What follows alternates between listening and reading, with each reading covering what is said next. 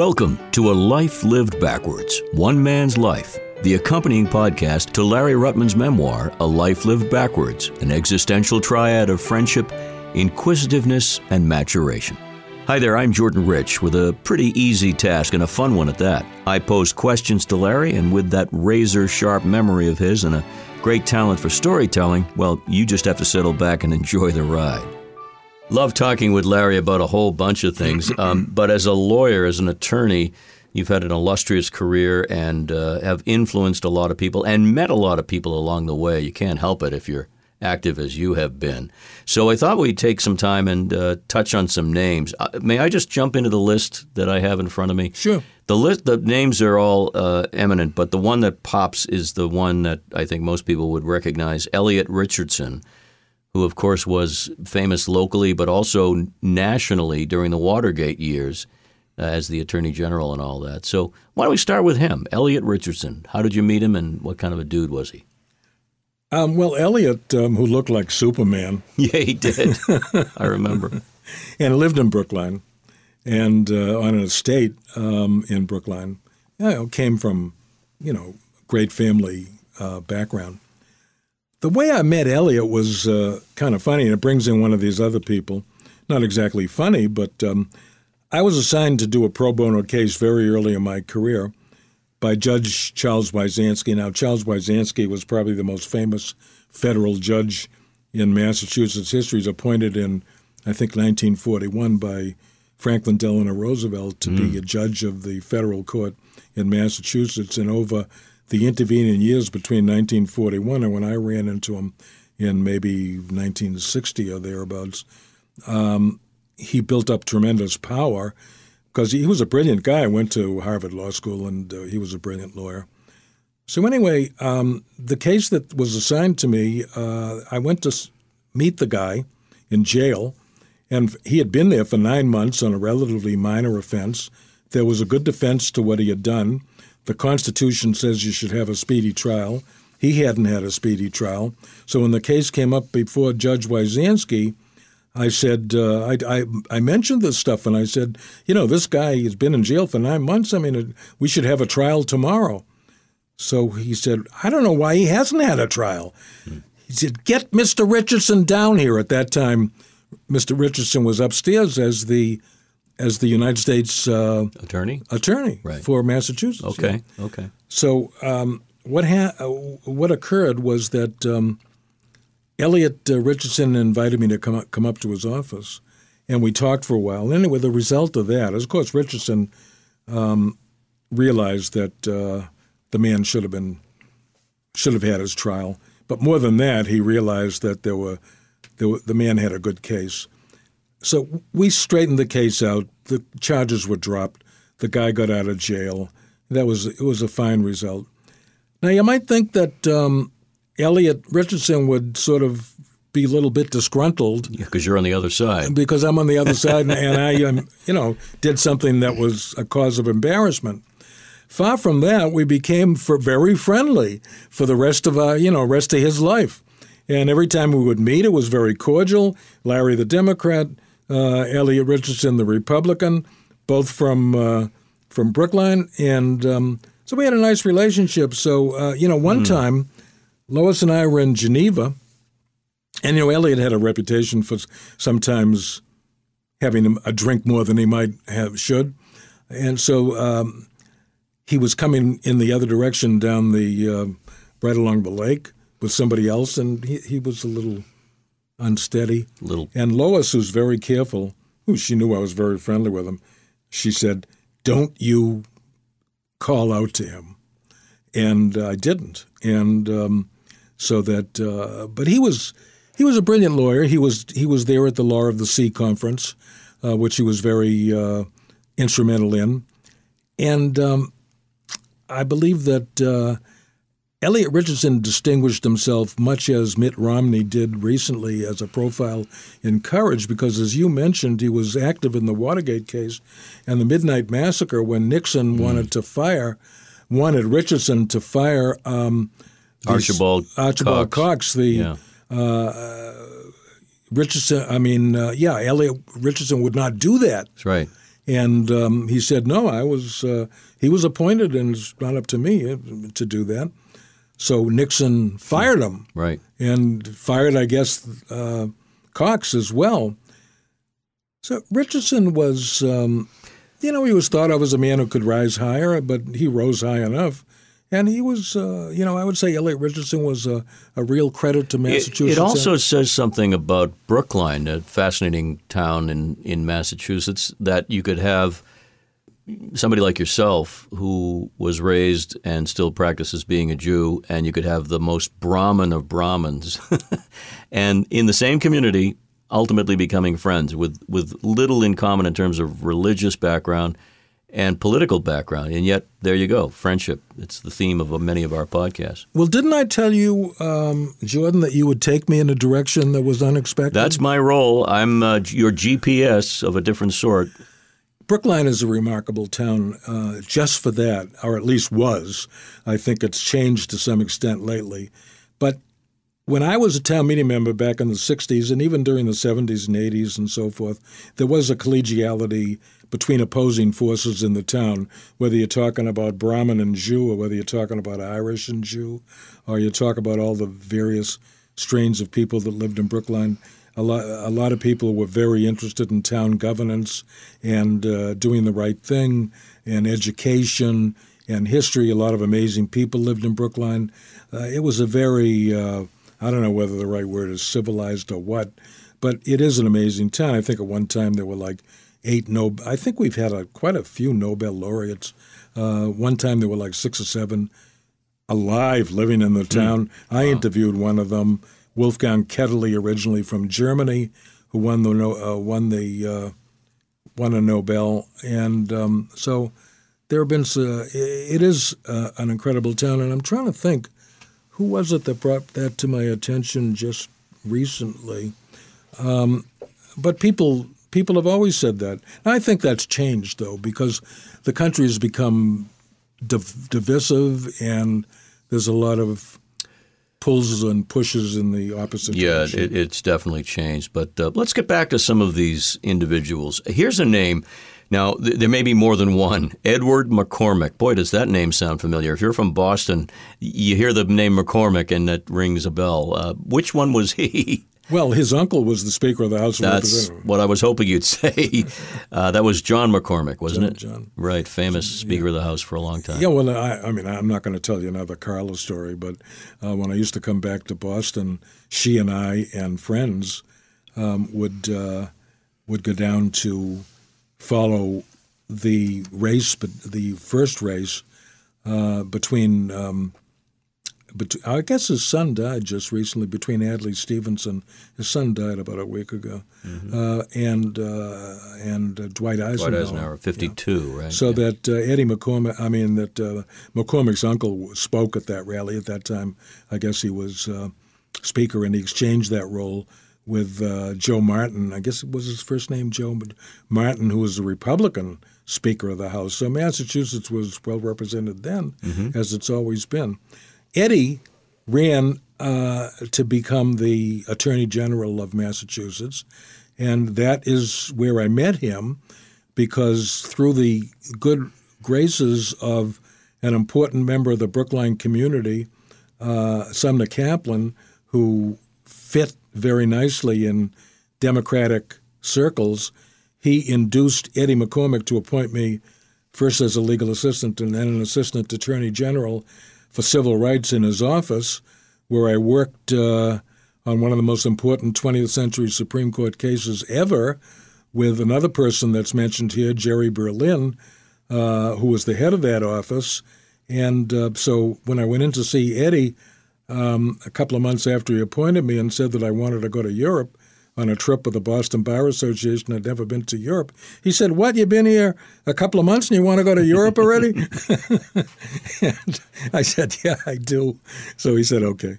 And uh, what was what was the case though that people want to know about? Florida guy um, accused of uh, crime. Uh, no lawyer appointed for him. Facts would help him. Would help him. Um, no lawyer. He tried to defend himself was not able to defend himself successfully, found guilty, he he filed uh, he put in jail, I guess, and he filed a case uh, that the took it to the Supreme Court. And uh, Gideon versus Wainwright mm. was the name of the case. That's a biggie. it, it's a, it's really a big case, and uh, and the argument before the Supreme Court was that under the Constitution of the United States, uh, in two separate uh, sections of the Constitution, he should have counsel appointed in a case like that. And the Supreme Court agreed. He did get counsel. The counsel defended him. The counsel got him a not guilty. Now, um, my part in the case was that um, the the appeal to the Supreme Court was um, taken by Walter Mondale mm. when he was the Attorney General of Minnesota, I guess it was, mm-hmm. and um, 33 states joined as, to file an amicus brief, um, which is a friend of the court brief, to go along with his brief, uh, asking for this relief, and um, that was quite something. And uh, Jerry Berlin was a brilliant attorney from Virginia originally, with a, uh, a southern accent that made him sound softer than he was. He was a tough attorney who was very bright, and um, so he was really the main writer or speaker for the uh, amicus brief, and and uh, I had a little part in writing that, but I was you know junior to Jerry, and I was given the job of taking the brief, many copies of the brief, to Washington D.C. to file them in the Supreme Court at 29 years of age.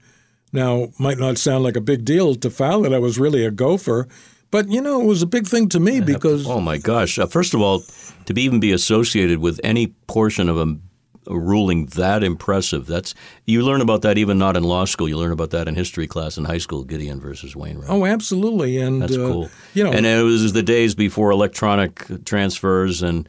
Uh, you you actually carried the papers to Washington. That's very interesting. And I stayed in the Y, and little did I know that the Y was a hotbed of homosexuality. So I had to. So they, you know, these guys were roaming the car. Oh, jeez, I didn't see that one coming. that was, but I, I didn't spend much yeah. much time at the Y. But um, in, in, any event, um, yeah, uh, that was uh, that was a great experience. So on this particular list, uh, you could say that um, Wyzanski, uh, uh, you know, that these people blend into one another. There are a couple of names that we might have mentioned in previous episodes, but let's just do a, a run through because it's worth mentioning them again. Paul Sugarman, also an attorney. Well, Paul Sugarman is probably the best known attorney uh, in the last half century, the last uh, half uh, half century of the 2000s. I mean, excuse me, of the ni- 1900s. Uh, uh, he became well. Paul and I met when Lois and I bought our house in 1969, we hired a guy uh, to uh, help us with the landscaping, Charles Turovsky, and he did some great stuff, including planting a Japanese maple that has grown to maturity just as he said he it would uh, to become very valuable and beautiful. They tell me the what it's worth now, and I can't believe it. But in any event, Turovsky ran into a divorce situation and Paul Sugarman, who at that time was not yet Paul Sugarman, so to speak, was the attorney on the other side. Now, Paul proved to be uh, very nice to work with. We settled the case, no problem. Uh, they got their divorce and Paul Sugarman and I became friendly. Uh, because of the tree and Turovsky and the case, I named that portion of the uh, of A Life Lived Backwards my memoir. Well, I start off this way. Why is it I'm reminded of my years at the bar and a dear friend when I look at the magnificent Japanese maple which stands in front of our house? And then I say that Paul Sugarman and I became friends. Anyway, I made reference to the uh, to the maple being important because I, it got me to Paul Sugarman. That's great. That's now, great. Now, now, Paul Sugarman, you know, he went on to be the president of the Mass Bar Association.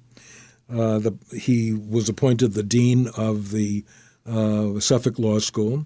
He was the president of the Board of Bar Overseers. He was the top civil trial lawyer in the state, winning judgments of multi-million dollars on cases.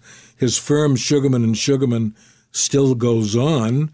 His brother Neil 10 years younger, is a great attorney.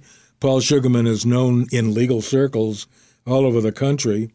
And Paul, when I ran into difficulties and suffered a depression back around 30 years ago, I went to Paul and I said, You know, I'm having this trouble. Well, to make a long story short, he said, We've got to stop this bleeding. He said, I'm going to appoint somebody uh, on my staff, uh, a partner of his, uh, Steve Hoffman, who's a terrific guy, still active, not at, at the firm. He went into public service law in the Attorney General's office. Now, these were, were high minded types who always wanted to do the right thing. And between Hoffman and, uh, and Sugarman, you know, I got over it, um, and uh, they helped me a great deal.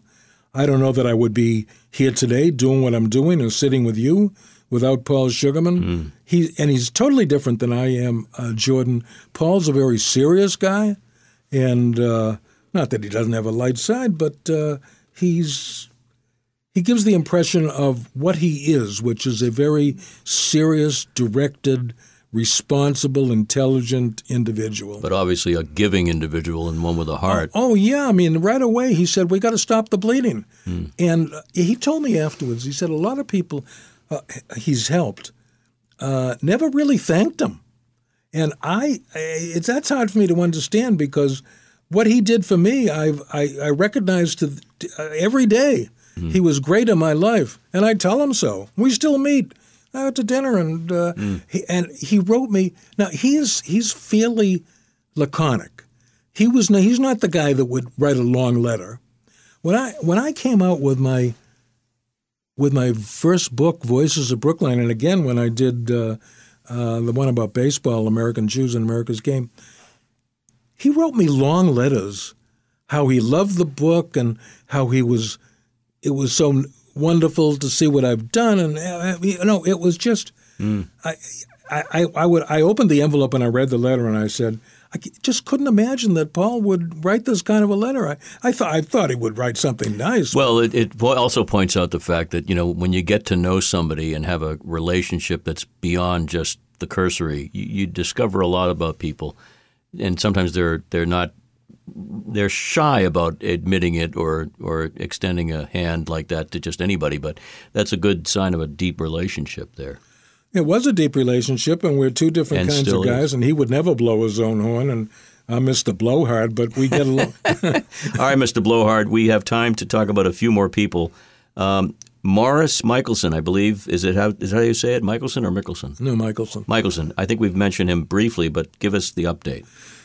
Well, I, that was my first job uh, at uh, when I got out of law school, 1958.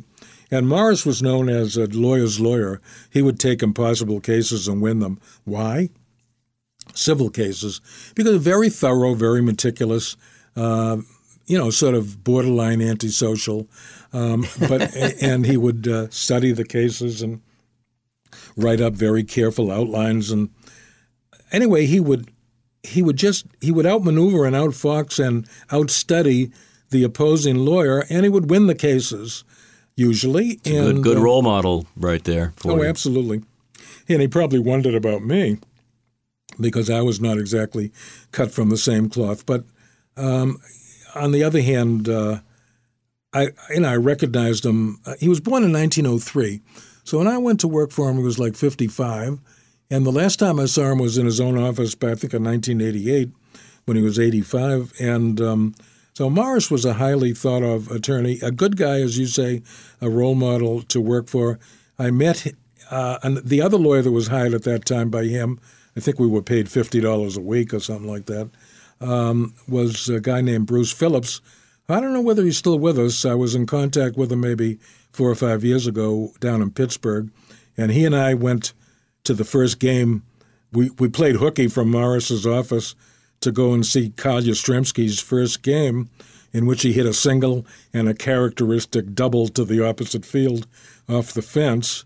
And um, so that um, that's a strange thing. Well, another thing that Michelson did for me, he he advanced my life in two separate categories. First of all, he was a great lover of classical music. Mm. At that time, I didn't know classical music from Shinola, and he he interested me. He liked he liked. Uh, uh, he didn't like symphonic. He liked all kinds of classical music, but he liked uh, chamber music more than symphonic music. I like symphonic more than chamber, but I love them all. The other thing was that he was a member of the American Jewish Congress Commission on Law and Social Action. This had a lot of brilliant attorneys in it, and he took me along to the meetings. I met people like Eddie Barshak and other people who were very active, and uh, uh, Larry Locke, who was the wrote the book on uh, workers' compensation, and um, from these people, I developed a notion of Jewish history, and it, it, it got me into a deeper recognition of my own faith. Hmm. So Morris Michelson was important. A very influential figure. Two other names in this episode that we'll cover, and one of them is Melvin Newman. Mel Newman, Esquire. Yeah, let's talk about Mel Newman and Julian Cohen. T- okay, together. T- together. Sure. Uh, we've already talked, and that'll really complete the list, won't it? I believe so. Yeah. So, okay. So, so uh, Mel Newman was an attorney in Brookline. Uh, he had he about ten years older than I was. He's passed away now. He was a pretty brilliant attorney. As a matter of fact, when he died ten years ago, I was amazed. Uh, the, I think about three or four hundred people turned up at his funeral. He was a brilliant real estate lawyer. One thing I learned from and you know Mel Newman, I, I, it was a deal that was often made. I was a young attorney. He was an older, very successful attorney. He would give me space in his office. I would handle some of his cases. I would bring in my cases, but we would share the results on those. And um, that was the business deal. Mel Newman used to be able to dictate contracts and serious legal documents off the top of his head. Mm. And I'd look at him in wonderment. And um, how did he do that? So one day he signed me to write a, uh, a document for the insurance company, wanted our version of a document on an important case. So I wrote it as best I could. And the insurance attorney says to Melvin, that really is very well written. It's not, uh, uh, it's not written like a lawyer. It's not obfuscatory. It doesn't. Have, he can understand it. That that kid is a good draftsman, and I think Mel probably was surprised by that one so that uh, so, so I said to myself, if he can do those documents off the top of his head, why can't I? So I tried, and I could.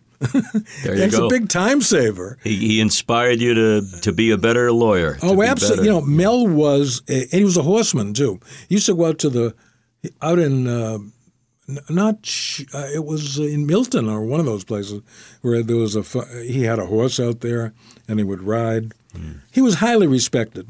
Now, Julian Cohen is an amazing person. Julian Cohen was a real estate developer. He's the developer of the Chestnut Hill Mall. Oh, a very well-known uh, place here in New England. And he's the he's, he was a major multi-million dollar contributor to the Boston Symphony Orchestra. Mm. And the director, the director's seat formerly held by who just retired, formerly held by um, uh, I'm trying to think of the guy's name. Mark Volpe. Yeah, Mark Volpe. Sure, I know Mark. Yeah, do you, okay, and, my, and so now he's gone. Some lady took it over, but that is called the Julian Cohen. Ah, okay. Yes, chair. I've I've done a lot at Symphony Hall, and I've seen his name. Yeah, and Julian attached was he was a big uh, philanthropist, but anyway, Julian was a very shy guy. Now here's a guy that went into the army during World War II and then when he then he came back and uh, as a real estate developer, not only the Chestnut Hill Mall but other developments, and made billions of dollars. But he was very shy. Now, somehow, so when I was doing my book on Brookline, I wanted to interview Julian. So I got in touch with him and I said, uh, uh, you know, I didn't. And Mel Newman was his lawyer. So I got in touch with Julian and I said, um, I'd like to interview you he said, "Well," he says, he says, I, am not going to do it, Larry. He said, if I would do it for anybody, I would do it for you because I really like you, which surprised me. Hmm. So and so then later, you know, some years later, he in, he invited me to have lunch with him at the Chestnut Hill Mall at some restaurant up there, Chinese, I think it was. And we were talking. He says, "I'm going to let you on. I know how much you love music, Larry. I want to tell you that uh, that um, something nobody knows, and I want you to keep it under your hat. He said, but um, James Levine is going to come and be the music director of the Boston Symphony Orchestra.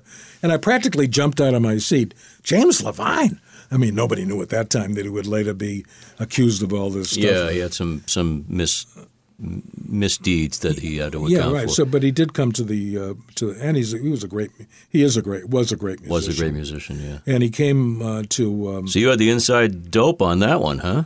yeah, and so Julian um, Julian was a was another guy that was very self-effacing, very shy, uh, didn't want to appear on a uh, interview program, but um, he was very friendly with me. I don't know.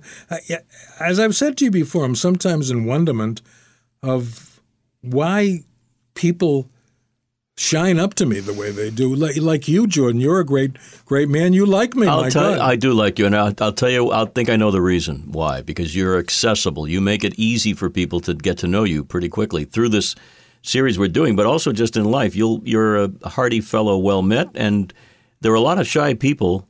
If you ever listen to Prairie Home Companion, you know about shy people. But there are a lot of shy people. More people than not are shy, I think, Larry. And you're the kind of guy who's effusive and wants to get to know people and is curious, and people are attracted to that. Inquisitive. Inquisitive, curious. Well, that's the word, inquisitive. yeah, no, absolutely. Um, yeah, I, I, I think I, th- I think maybe you're correct because I do, I don't carry much, I don't carry any hate in my heart. Um, I think that I really do like to meet people. I do like to talk to people, and as much as Lois says, "For Christ's sake, shut up," You need somebody like Lois in your life, though, to rein you in. I've got a wife who does the same thing. we need a little bit of uh, uh, self censorship occasionally. Well, we're going to be talking about some legal cases that stand out. You uh, have been a practicing attorney for a lot of years, so you've done thousands, I'm sure, but we'll talk about a few. This is really fun and uh, a nice tribute to some of the people who influenced you and who have been a part of your life in the in the legal profession. So, thank you, my friend. okay. This has been a life lived backwards, one man's life. The accompanying podcast to Larry Ruttman's memoir, A Life Lived Backwards, an existential triad of friendship, inquisitiveness, and maturation. You can subscribe and download this podcast, available on all podcast platforms. For information on Larry, his books, lectures, and much more, visit the website larryruttman.com. Also, check out the extensive Larry Ruttman page on Wikipedia. This is Jordan Rich inviting you to join us again next time as Larry shares more stories about friendship, inquisitiveness, and maturation on a life lived backwards, one man's life.